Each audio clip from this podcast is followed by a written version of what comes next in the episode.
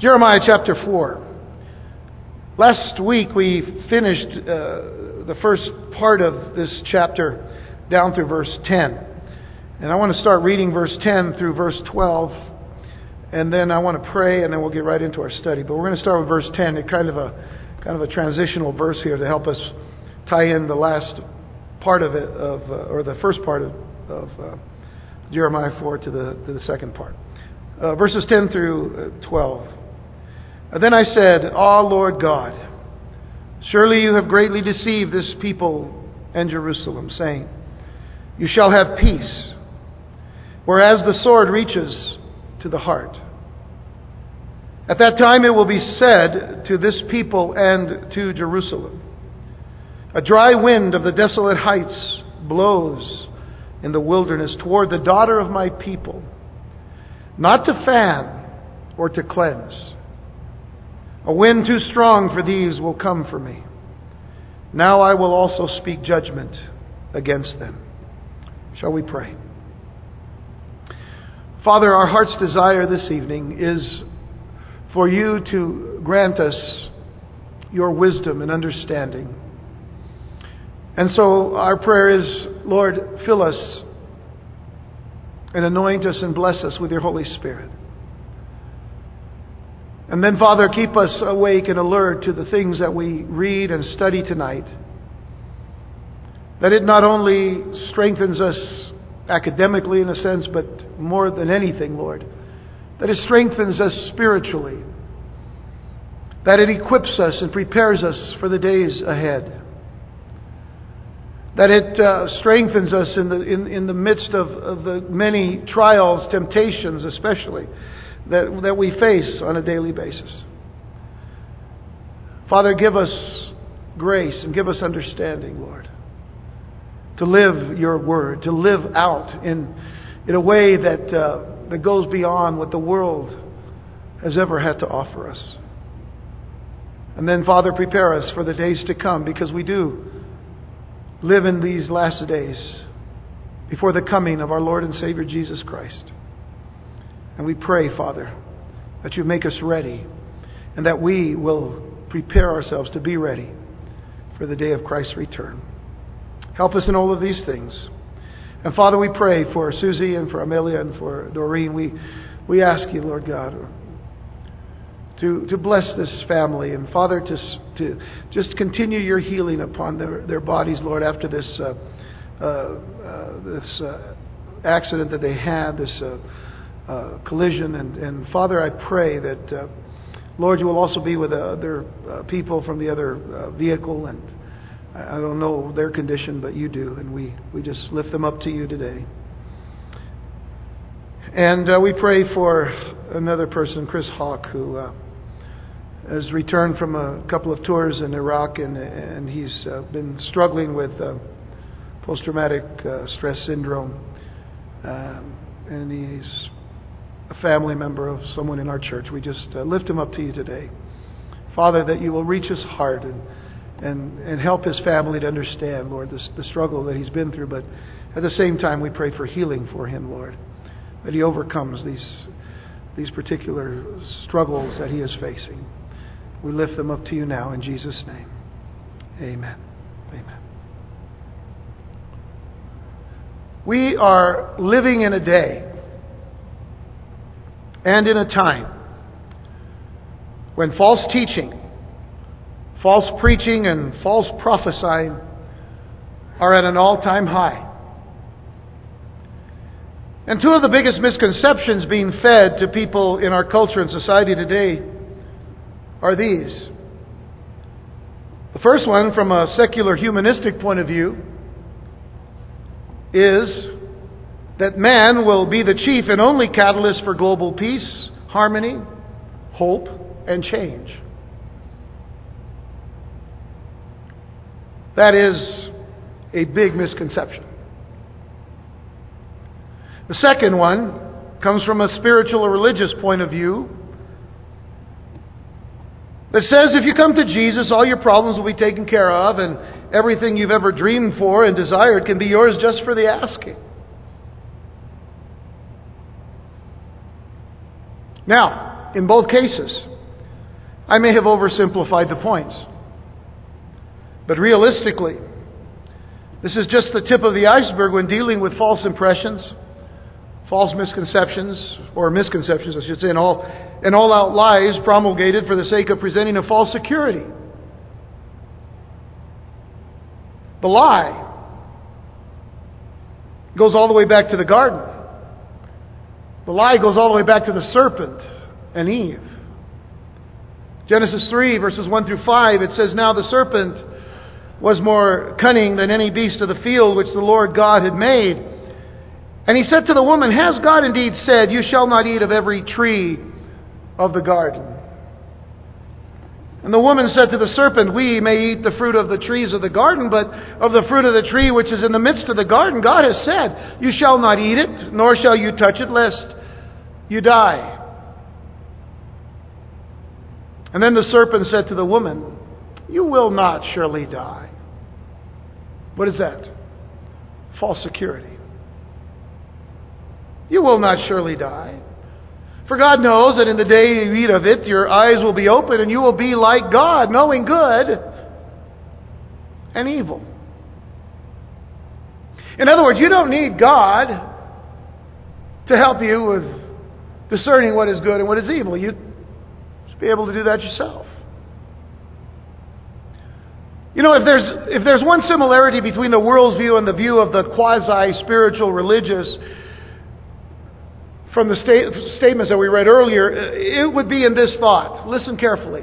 Being your own person makes you as God.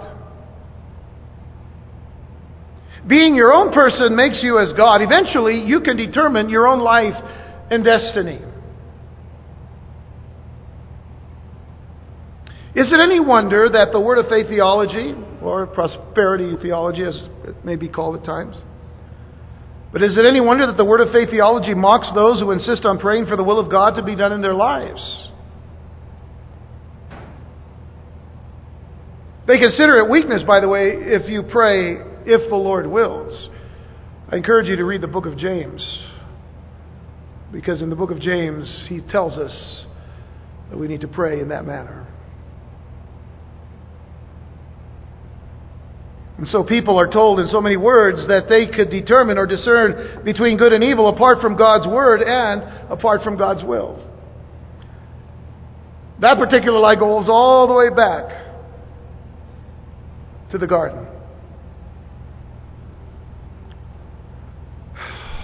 Why do I bring this up? Because you see, unfortunately for Judah, judgment was coming, and it was to be swift and unexpected, and one of the main reasons for the people's disobedience, which demanded judgment, was the failure to provide the spiritual leadership the people needed.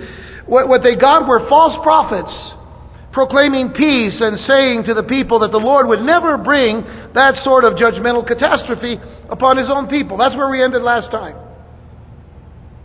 The prophets were saying to the people, "Hey, listen, peace and safety, peace and safety. God's not going to come down on you. You're His people." So in further response to verse ten, which we covered last time, let me just add that false prophets do not come from the Lord. That's pretty obvious, isn't it? That's, that's you know. Let me say it again. Let me add that false prophets do not come from the Lord, but from the desires of people to hear the false message. I'm not fully convinced, and this is just going back to Genesis and, and opinion, if you will, for a moment. But I'm not fully convinced that Eve had the fear of the Lord in her. And we could debate that at another time. But how easy it was for the enemy to say to her, "God will, you will not surely die." What did he just say? He just called God a liar, you see. And when there is false security being uh, spewed out by people today, calling God a liar. Few people are, receive, are willing to receive a message. Listen carefully. Few people are willing to receive a message that restrains the desires of the flesh or keeps them from living as they want. Most people crave messages that make them feel good about themselves as opposed to hearing the truth that they must live righteous lives. And that's a lot of what I hear on T V today from very popular preachers that sell millions and millions of books and tapes and C Ds. That the focus for most of what I hear them say is on a person being better about themselves, or feeling, I should say, feeling better about themselves. As opposed to what God says about our lives before Him in these last days as we see the day of Christ approaching. I want you to look at First Thessalonians five. By the way, we are going to study Jeremiah four. But look at First Thessalonians chapter five, verses one through three. And notice what Paul says when he says, But concerning, excuse me, but concerning the times and the seasons, brethren, you have no need that I should write to you, for you yourselves know perfectly that the day of the Lord so comes as a thief in the night. For when they say peace and safety, then sudden destruction comes upon them as labor pains upon a pregnant woman, and they shall not escape. They shall not escape. Now that's significant to our study in Jeremiah. Because Paul says, you, you yourselves should know, you yourselves know perfectly that the day of the Lord so comes as a thief in the night. Well, if, a, if the Lord's coming as a thief in the night, what is the implication? The implication is we need to be ready. We need to be ready. And we need to be guarded. And we need to guard ourselves for the Lord. Not from Him, but for Him. Because when they say peace and safety, sudden destruction will come. And they shall not escape. So getting back to our text then. Verse ten, what we started reading today, what we ended on last time, what we started reading today. Verse ten acts as a parenthetical statement by Jeremiah in response to the judgment that is about to come upon Judah. All the things that he's been saying about the judgment that is coming, and then all of a sudden he says, Oh Lord God, surely you have greatly deceived this people. Of course, we learned about that as being a statement of saying, you know, how, how heavy it is, you know, that God, you have allowed these people just to be so deceived. But he's responding to the judgment that is about to come upon Judah. And in verse eleven, the prophet continues to, por- uh, to portray that invading army that's coming, which we know to be the army of the Babylonians. And in verse eleven it says, And at that time it will be said to this people. Again, verse ten acted as, as, as kind of a transitional uh, uh, passing verse there, but uh, a personal verse, a personal statement from the heart of, of Jeremiah the prophet. But then the Lord goes on in the prophecy. At that time it will be said to this people and to Jerusalem, A dry wind of the desolate heights blows in the wilderness toward the daughter of my people, not to fan or to cleanse. Let me put it a different way. Not to winnow, like the winnowing fan. Not to fan or to cleanse. A wind too strong for these will come for me. Now I will also speak judgment against them. Judgment against Judah. In particular, Israel in general. The Lord likens the enemy, see. The Lord likens the enemy to the dry, the scorching, the searing, the burning wind from the desert that withers vegetation and brings discomfort, distress, and worry to man. This is what he is likening this judgment, or this enemy uh, that is coming with judgment upon his people. And that wind wasn't the kind that would winnow or fan away the chaff. Nor was it the kind of wind to cleanse the air of dirt and dust. It wasn't the kind of wind to sift and to separate good from bad, but the kind to take all away. That kind of wind. Not to just take the, the bad away from what is good, to take it all away. All His people. And it would all happen at God's command. Did you notice at the very end of verse twelve? Now I will also speak judgment against them. It comes at God's command. And then he goes on in verse thirteen and says, "Behold, he shall come up like clouds, and his chariots like a whirlwind. His horses are swifter than eagles. Woe to us! Oy vey! Woe to us! For we are plundered. O Jerusalem, wash your heart from wickedness, that you may be saved. How long shall your evil thoughts lodge within you? For a voice declares from Dan and proclaims affliction from Mount Ephraim. Make mention to the nations, yes, proclaim against Jerusalem, that watchers come from a far country and raise their voice against the cities of Judah. Like keepers of a field, they are against her all around, because she has been rebellious against me, says the Lord. Your ways and your doings have procured these things for you. This is your wickedness, because it is bitter, because it reaches to your heart." Remember that continuing theme of the heart, that continuing mention of all of the things that happen to the heart. Many times the word heart is mentioned in the book of Jeremiah. Getting back to verse thirteen, one particular view of verse thirteen is that the Babylonian army is approaching them, they, uh, that as they're approaching, they can see the dust being kicked up by their horses and chariots. And they would recognize then that there was no way of escape. That's why they say, "Oh, woe is me, we're plundered." They see that cloud of dust. But there's no mighty high-o silver. It's an invading army.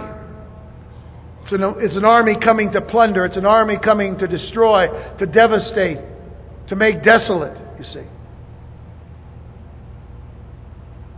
The imagery of clouds, the whirlwind and eagles, is a vivid reminder of the intensity and the swiftness of judgment leading to their devastation and defeat and eventual captivity. The imagery is used as well by the Lord of Gog in the book of Ezekiel. Gog, of course, when we uh, focus our attention there in the last days, being the leader of those who had come to, you know, to, to battle against Israel. Ezekiel thirty-eight, verse sixteen, "You will come up against my people Israel like a cloud." So God is saying this is how Gog was going to come against Israel. "You will come against my people Israel like a cloud to cover the land. It will be in the latter days that I will bring you against my land, so that the nations may know me when I am hallowed in you, O Gog, before their eyes." Same imagery. The cloud, they're going to come, it's just going to be a devastating thing. They're going to know. You know, back in Jeremiah's day and back in the time of uh, the Babylonians coming down against Israel and Judah, they didn't have the kind of radar that uh, these modern nations have in the Middle East today. Israel is, of course, uh, the premier uh, uh, fighting force in all of that region. As small as they are, they're stronger than any of the armies that surround them. Up to this point, it is because God has had His hand upon them. But nonetheless, no radar is going to uh, is going to warn them quick enough of that cloud of devastation and judgment that is coming toward them in that day.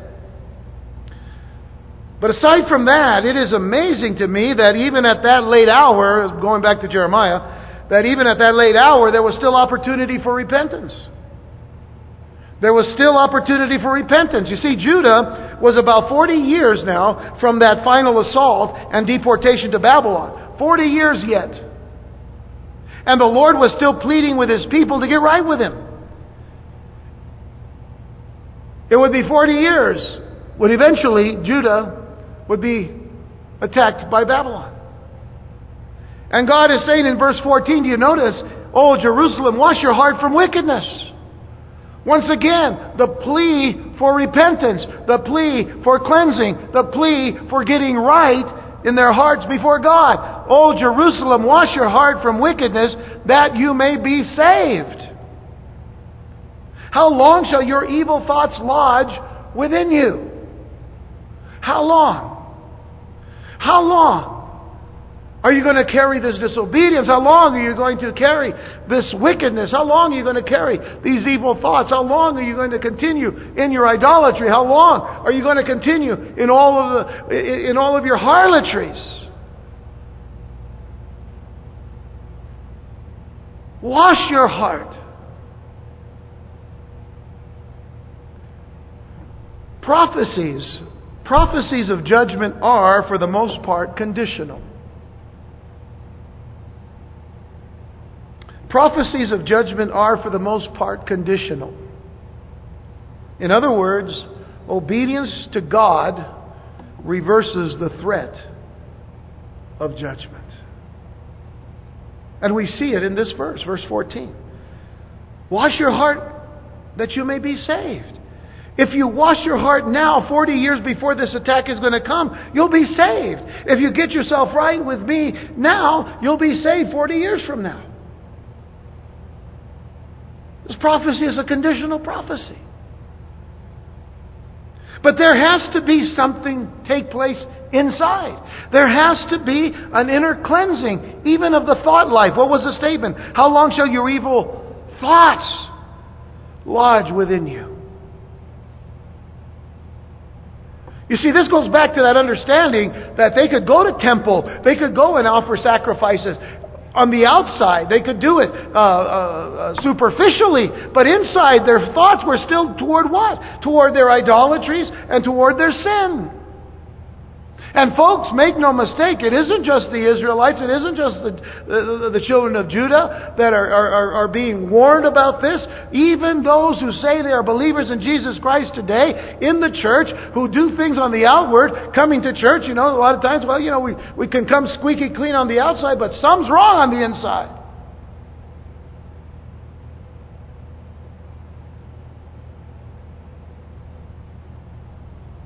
There has to be an inner cleansing.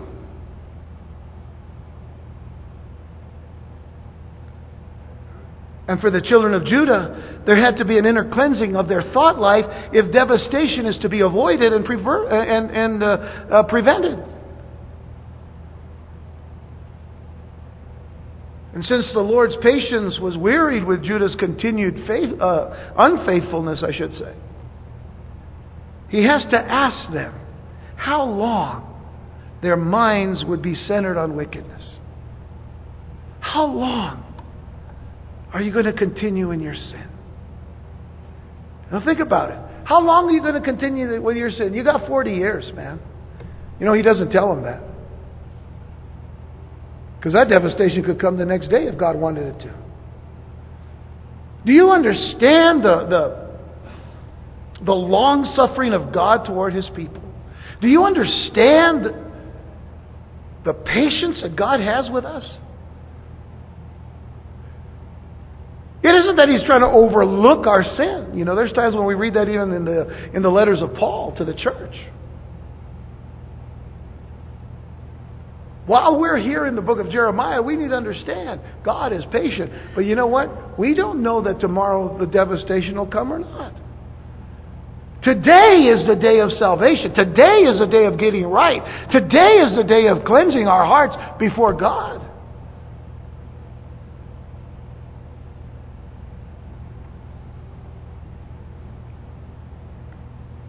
He has to ask them how long their minds will be centered on wickedness. And there was little time.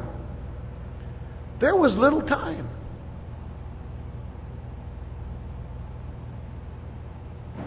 When would they finally ask God for help?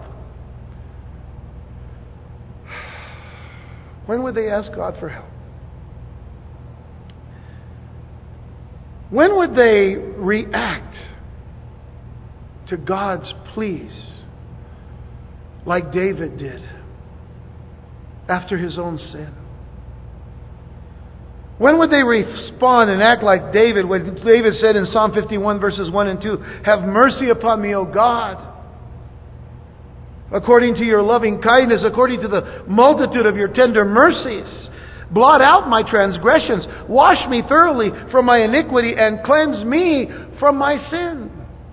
What was it that God said to Jerusalem? Wash your heart from wickedness that you may be saved. In other words, cleanse your heart. And David says to God, Lord, wash me thoroughly from my iniquity and cleanse me from my sin. Psalm one nineteen, verse nine. How can a young man cleanse his way? By taking heed according to your word. The psalmist is speaking to God. He says, he's asked the question, how can a young man cleanse his way? It's really a question he's going to answer. By taking heed according to your word. By staying in God's word. We falter and we fail because we don't stay in God's word. But we cleanse our way through the washing of the water of the Word of God daily in our lives. How stinky would we all be if we didn't take baths and showers and wash our hands after using the restroom and then going, you know, at a restaurant, going to sit down and eat at a table. I won't eat with you. And let that go on for days. We wouldn't do that, would we? I mean, I'm not, you know, I figure you guys are pretty clean. You got nothing grungy underneath your fingernails and all of that kind of stuff, you know. Got slobber here and there. If we all are clean on the outside. But you see, we do that on the outside, but are we doing that on the inside? Are we taking care of what's inside of us? That place where we meet with God. That place where we have fellowship with God and with Christ and with the Holy Spirit. If indeed we are believers in Jesus Christ. In James chapter four verse eight, he says, draw near to God and He will draw near to you. Notice what he says. Cleanse your hands, you sinners, and purify your hearts, you double-minded. What's he saying? He says, you're not going to be cleansed unless you come to the Lord. Psalm fifty-one. David says, Lord, wash me, cleanse me. Psalm one nineteen, how can a man cleanse his way? By taking heed to the word. Does a, do, do you and I cleanse ourselves that way? The way we cleanse ourselves is coming to the one who can cleanse us thoroughly on the inside. We have to come to Him. We have to come to the Lord. First John one nine, John says, if we confess our sins, He is faithful and just to forgive us our sins and to cleanse us from all unrighteousness. Can anyone cleanse themselves? We can't cleanse ourselves.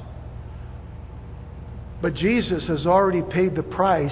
Jesus has already paid the sacrifice. So we need to come to Him and believe that that was done for our sins. But we need to draw near to God. We need to draw near to His Word. We need to stay in His Word. We need to read His Word. We need to be cleansed by His Word. We need to be cleansed by that fellowship that we have with the Lord. So isn't it, isn't it amazing that God, here in the midst of already what we've known about the coming of Babylon and the, and the Babylonian army, uh, you know, and it's still a few years away, but nonetheless God is saying, wash yourselves.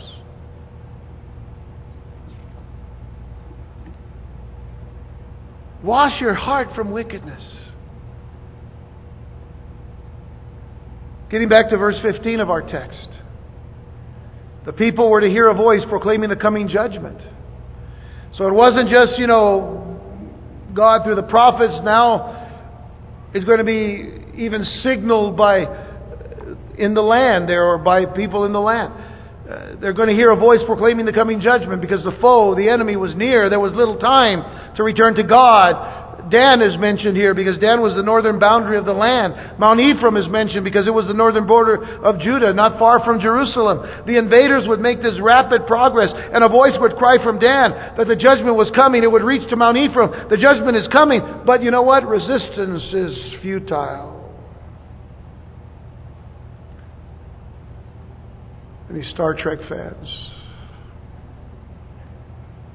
Resistance is futile.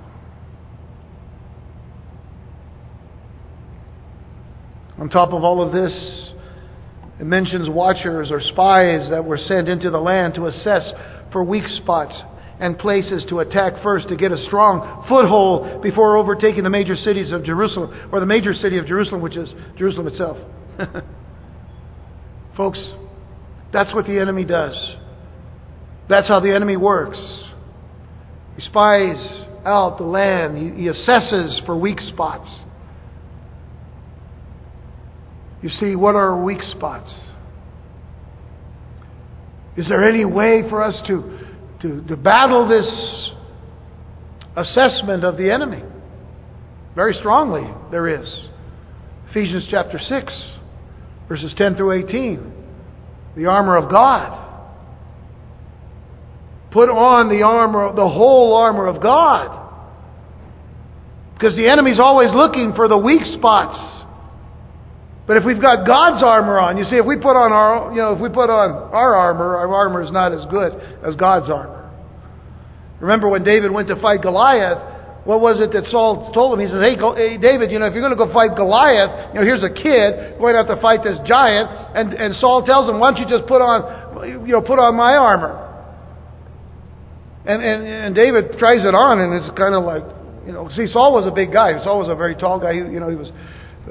head over, you know, over everybody else, you know, and and so, you know, David wasn't his size, you know, so, but that's the way it is, you know. We can't we can't count on flesh. We can't count on the armor of flesh. We need to count on the armor of God.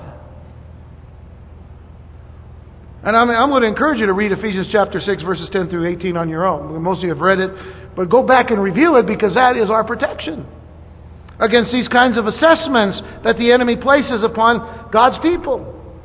So they were all sent to cut off any way of escape. This is, again, what is happening with these watchers. They're sent to cut off any way of escape by surrounding Jerusalem, and so the Lord likened them to the watchmen who guarded their own fields from predatory animals. He says, you know, just like you take care of your own uh, uh, your own fields from all of these animals that want to come in and take all your stuff. Well, that's what the enemy's doing against you. How interesting how the enemy will take. It's ironic, you know, the enemy takes, you know, our ways of doing things and uses them against us. And the sad part of this passage is that all has come on Judah and Jerusalem. Everything that is coming upon Judah and Jerusalem because of their own wickedness and rebellion. All because of their own wickedness and rebellion. It's all happening upon them because they have been wicked. They have been rebellious. They have been sinful. They have been disobedient. The calamity would be bitter to bear because the people now realize that they have brought all this upon themselves. And again, this is something that our text is showing us. As you go back to read that, that particular section. Verse eighteen, your ways and your doings have procured these things for you. This is your wickedness because it is bitter, because it reaches your heart. It has reached you. You know that you have brought this upon yourself. Their wounds were so serious that they reached to the very heart of a nation that was to be sanctified unto their God. They were supposed to be a sanctified people, a holy people, but what were they doing? They were worshiping the idols of their enemies. Go back to two chapters, Jeremiah chapter two, verse seventeen. This has already been spoken. This has already been said. Jeremiah chapter two, verse seventeen says, "Have you not brought this on yourself, in that you have forsaken the Lord your God when He led you in the way?" And then go down to verse nineteen, "Your own wickedness will correct you." You see, this is all reiteration here. Your own wickedness will correct you, and your backslidings will rebuke you. Know therefore and see that it is an evil and bitter thing that you have forsaken the Lord your God, and the fear of me is not in you, says the Lord God of hosts. You see. That's one of the reasons why I mentioned that little opinion about what I thought about Eve in the garden with the serpent. By the way, if you examine the things that Eve says in, in, in trying to speak to the serpent, she doesn't fully give everything that God said, as if to say, even then, there's some kind of wondering about whether these things were so.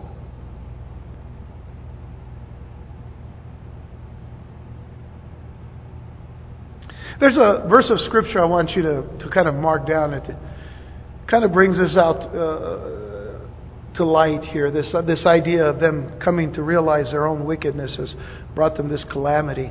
It, it's uh, Psalm one hundred seven, verse seventeen. I want you to look at that psalm because it says, "Fools, because of their transgression and because of their iniquities, were afflicted." That is speaking directly to this situation. Fools, because of their transgression and because of their iniquities, were afflicted. Now, what does the Bible say about fools? The fool has said in his heart, "There is no God." Now, if you call the children of Judah fools, because their transgression and their iniquities have brought this affliction upon them, you have to you have to look at it from this standpoint. They should have known better. They are saying, in essence, by their actions, that even though they are supposed to be God's people, by their actions, they don't believe in God. They're, they're acting as if God doesn't exist. And why is sin so rampant? Because Christianity, and I say sin so rampant in the church today, unfortunately, is because we believe in God only in theory, but not in practice. That's something to think about.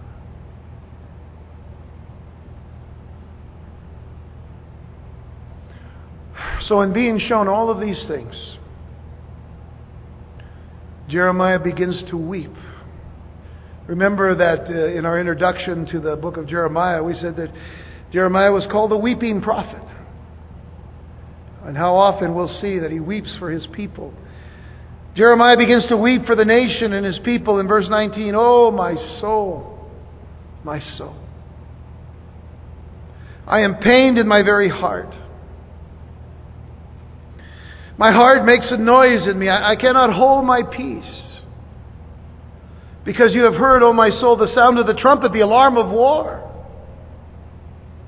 Destruction upon destruction is cried, for the whole land is plundered. Suddenly my tents are plundered, and my curtains in a moment. And uh, how long will I see the standard and hear the sound of the trumpet?" Remember, we talked about the standard being the flag or the sing- the signal. And of course, we're already given the, the, the, the locations: Dan in the north, Mount Ephraim in the north of uh, at the northern part of border of of, of of Judah. How long am I going to see the standard of war? How long am I going to have to hear the sound of the trumpet? Because the enemy and destruction is approaching. Judgment is coming. Jeremiah sees what is coming to pass, and his heart pounded and, and, and could not keep silent as, as he thought of the approaching battle and the disaster it would bring to Judah. We see in this very heart the same heart that Jesus had. The very same heart that Jesus had as he too lamented over Jerusalem. The very same heart in Matthew twenty-three, verse thirty-seven and following. Jesus says, "Oh, Jerusalem, Jerusalem, the one who kills the prophets and stones those who are sent to her. How often I wanted to gather your children together, as a hen gathers her chicks under her wings, but you were not willing. See, your house is left to you desolate, empty. For I say to you, you shall see me no more till you say, blessed is he who comes in the name of the Lord." That takes us all the way to the future, when Jesus will come again. That's a long time that his people will not see their Messiah. And they had an opportunity, because Messiah was among them. And they didn't see him. John says he came unto his own, and his own did not receive him. How sad. And so God, through the prophet Jeremiah, goes on to call his people foolish, silly children. Let's look at verse twenty-two. For my people are foolish. They have not known me. They are silly children. And they have no understanding. If you have kids, maybe at some point in time you may have said this to them. Don't be silly. You're being silly. What does it mean for them to be called foolish and silly here? You see, the Hebrew word used for foolish, which is also tied together, in a sense, to the silliness of the children. The Hebrew word for foolish uh, literally means that the people lacked sense and were morally corrupt. The people lacked sense and they were morally corrupt. They, they were like silly children who had no understanding of the way of righteousness, which they should have been following all along. In other words, they'd already been told. Parents, again, how many times have you said to your kids, how many times have I told you not to do that? How many times? How many times? How many times? Don't touch the hot stove.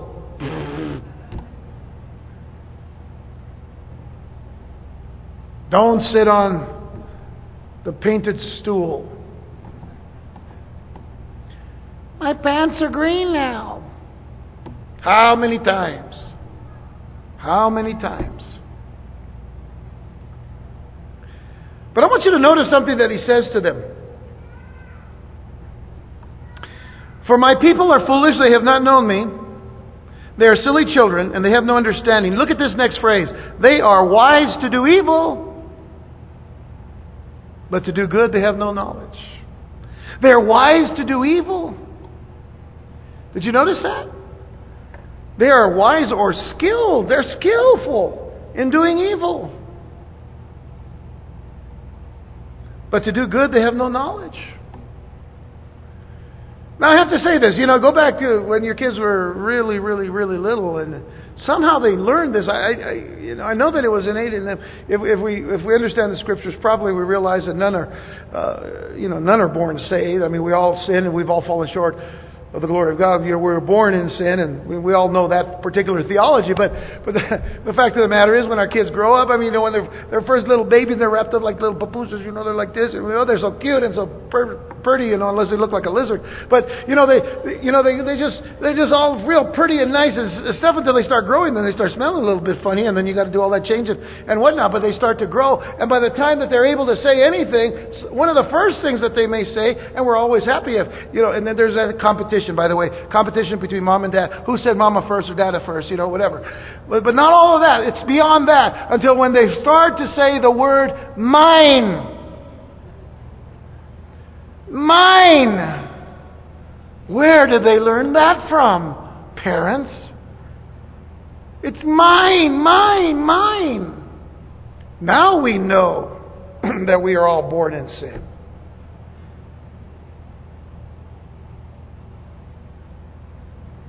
And they're wise to do evil. And they're trying, and are trying to teach them how to how, how to be sorry for doing wrong. You catch a child getting into the cookie jar, putting his arm into the cookie jar, and you walk in, and you catch them,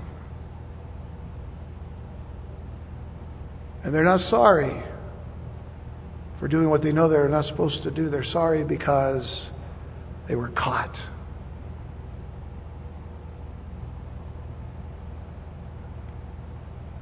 Because they do all they can not to let you know. But of course, you know, as kids, they're not real good at that yet, but they learn. And kids learn to be deceptive. And don't sit there thinking you weren't. We all were. In some way. They're skilled or wise to do evil, but to do good they have no knowledge. You know, this is a completely ironic reversal of Proverbs chapter one, verses two and three, which is the very introduction of the book of Proverbs that Solomon gives us when he says that it is to know wisdom and instruction, to perceive the words of understanding, to receive the instruction of wisdom, justice, judgment, and equity.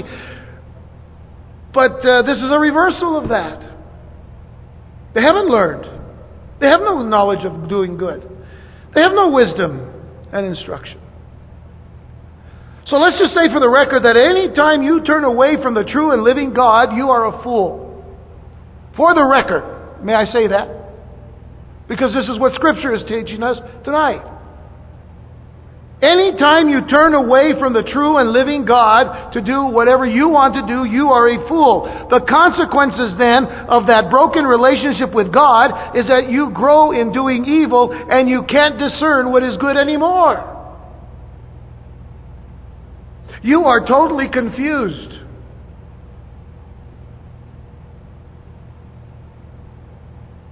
Isn't that what we see in our nation today? Isn't that what we see in our youth today, in our nation? As a nation, we have turned from God, and now as a nation, we are bent on evil. We don't even know what is right or wrong. And then we have in our schools today teaching of moral relativism, which means that, you know, there really isn't a right or a wrong. Abortion, sexual sins of every kind, greed, lying, drugs, occultic activity, and so on. People see nothing wrong with these things.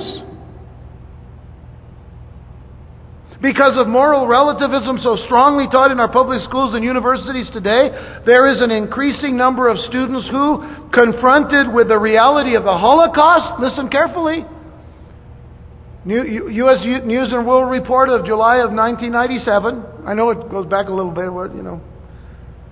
Nonetheless, it's gotten worse since then. But there's an increasing number of students who, confronted with the reality of the Holocaust, may personally deplore it, and yet they suspend moral judgment. In other words, they are unable morally to condemn it. They will not condemn the Holocaust.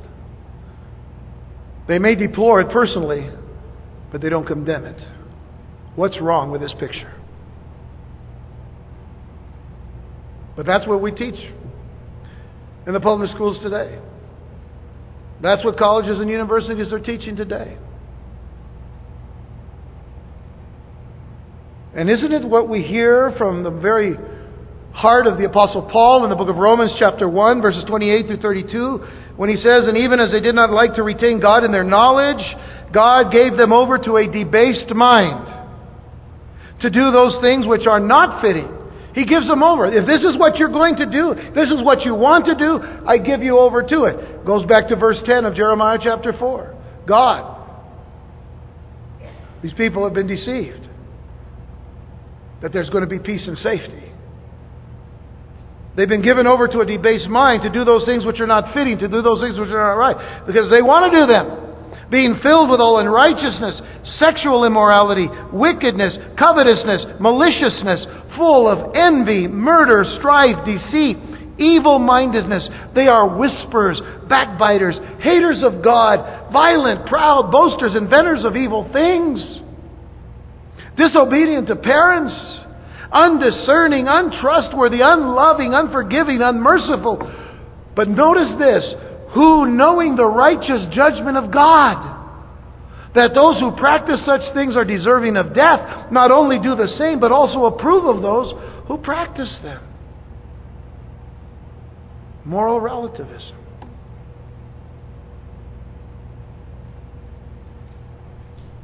And I tell you this, unless we're praying for our country, and I've been say, saying this, and, and you know, we got people praying on a daily basis for our nation.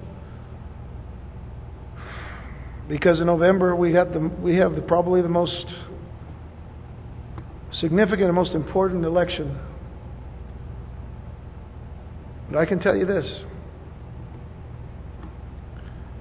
we will get what we deserve. If we don't pray for our country. Let's get back to our text so we can finish. Here's a question for you. How devastating would the Babylonian invasion appear? How devastating will it appear? And what about a future judgment of God upon a Christ-rejecting world? Let's try to tie those two thoughts. It's really one question, but how devastating would the Babylonian invasion appear? Look at verse twenty-three.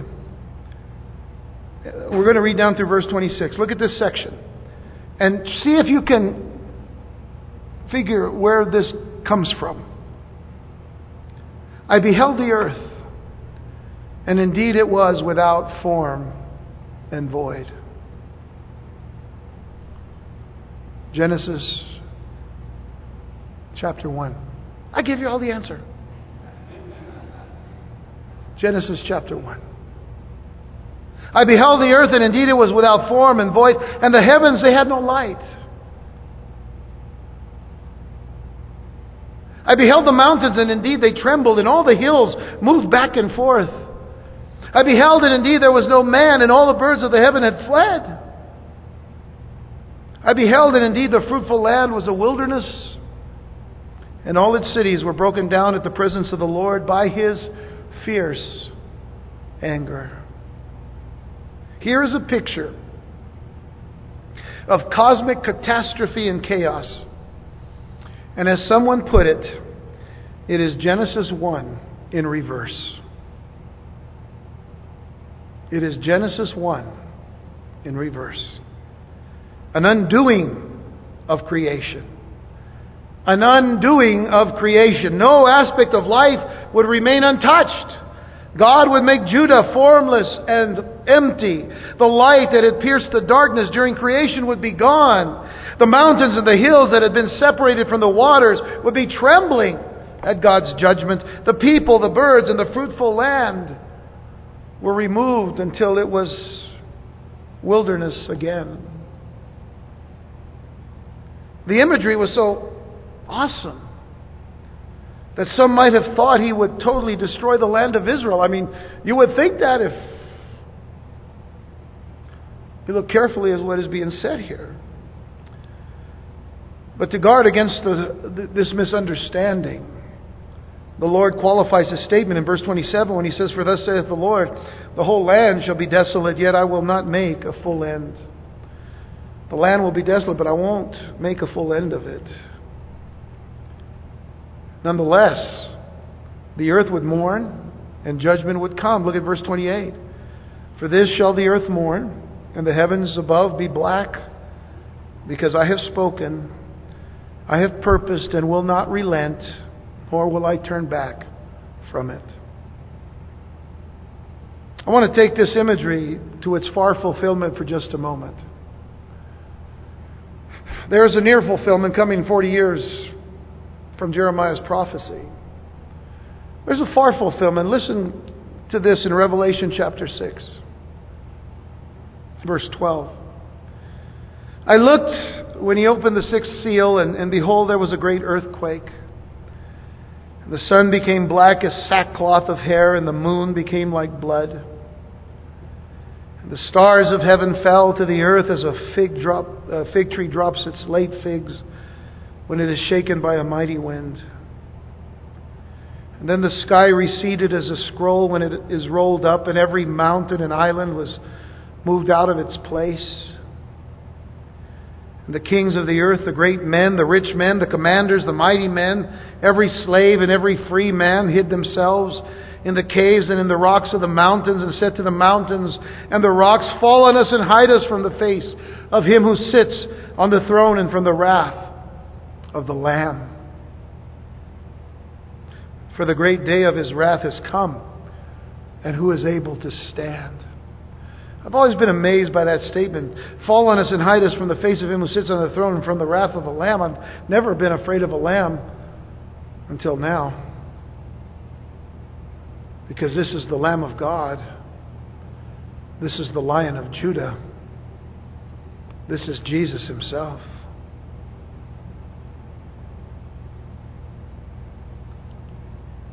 What a shaking the earth will get because of sin. Because of that wickedness in the heart.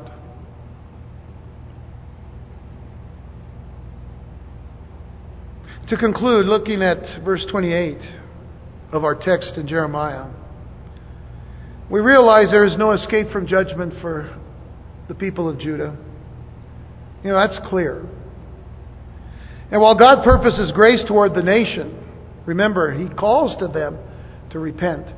God purposes grace toward the nation. None is to presume that judgment would not fall. Because you see, not peace and safety. Not peace and safety. And so in verses twenty-nine through thirty-one, it says, "The whole city shall flee from the noise of the horsemen and bowmen. They shall go into thickets and climb up, um, upon the rocks. Every city shall be forsaken, and not a man shall dwell in it. And when you are plundered, what will you do? Though you clothe yourself with crimson, though you adorn yourself with ornaments of gold, though you enlarge your eyes with paint, in vain you will make yourself fair. Your lovers will despise you. They will seek your life.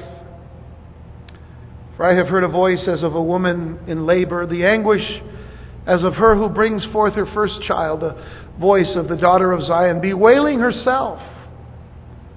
She spreads her hands, saying, Woe is me now, for my soul is weary because of murders." The desperate condition of Israel and Judah is finally pictured under the figure of a prostitute, a harlot, who even in her desperate hour still tries to allure, still tries to charm, still tries to attract the enemy by her wiles. Her lovers will be unimpressed and will despise her. She is depicted in her final agonies under the image of a miscarriage of a first child, with a mother in her final gasps of breath. You see, there is coming another horrible judgment of God, known as the Great Tribulation, and there is no stopping it. There's no stopping these judgments. But God has cried out down through the ages. Jesus has cried out down through the ages, "Come to me, all you who labor and are heavy laden, and I'll give you rest."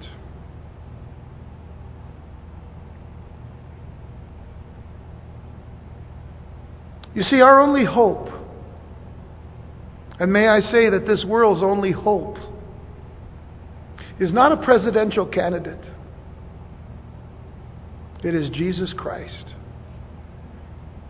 Our only hope, and the world's only hope, is Jesus Christ. It is only through Him that we can be taken out of this great trial that is coming upon all those who dwell on this earth, on those who do not know Jesus Christ. And it is out of this judgment that the kingdom age is brought forth, and we will enter in with our Lord. And to encourage you before we leave here this evening, I want you to turn to Titus chapter two, and we'll close with this tonight. Titus two, verses eleven through fifteen. And I want you to focus on verse thirteen. But in verse eleven it says, "For the grace of God that brings salvation has appeared to all men, teaching us that denying ungodliness and worldly lust, we should live soberly, righteously, and godly in the present age, looking for the blessed hope and glorious appearing of our great God and Savior, Jesus Christ, who gave Himself for us, that He might redeem us from every lawless deed and purify for Himself His own special people, zealous for good works. Speak these things, exhort and rebuke with all authority. Let no one despise you. Looking for the blessed hope and glorious appearing of our great God and Savior, Jesus Christ." Folks, as believers in Jesus Christ, having come to Him and realizing that we need to deny ungodliness and worldly lust, we need to live soberly, righteously, and godly in this present age. Why? Because Jesus is coming soon. But we are to look for the blessed hope and glorious appearing of our great God and Savior, Jesus Christ. It is to say to us that we're not to be looking for Antichrist under every nook and cranny, under every rock and stone and tree. We need to be looking for Jesus Christ. That is what we are waiting for. And the best way for us to look for Jesus Christ is to get our hearts right with Him. To keep our focus upon the Lord, to stay in His Word, to stay in prayer, to stay in devotion, to be a witness for the love of Christ, to, to be a witness to share the gospel, to proclaim the gospel, the good news of Jesus Christ to those who are lost, to the hopeless, and to the dying. And I mean dying as far as dying in sin. But it is Christ who gave Himself for us, to redeem us from every lawless deed and purify for Himself, washed clean in the blood of the Lamb, His own special people, zealous for good works. This is what we're to speak. This is what we're to exhort. And this is what we are to do in rebuking whatever does not stand according to this passage. So, the judgment that is to come upon Judah and Jerusalem, and what we've learned from the book of Jeremiah, should stir our hearts to say, you know, it isn't all about them. It's about us too.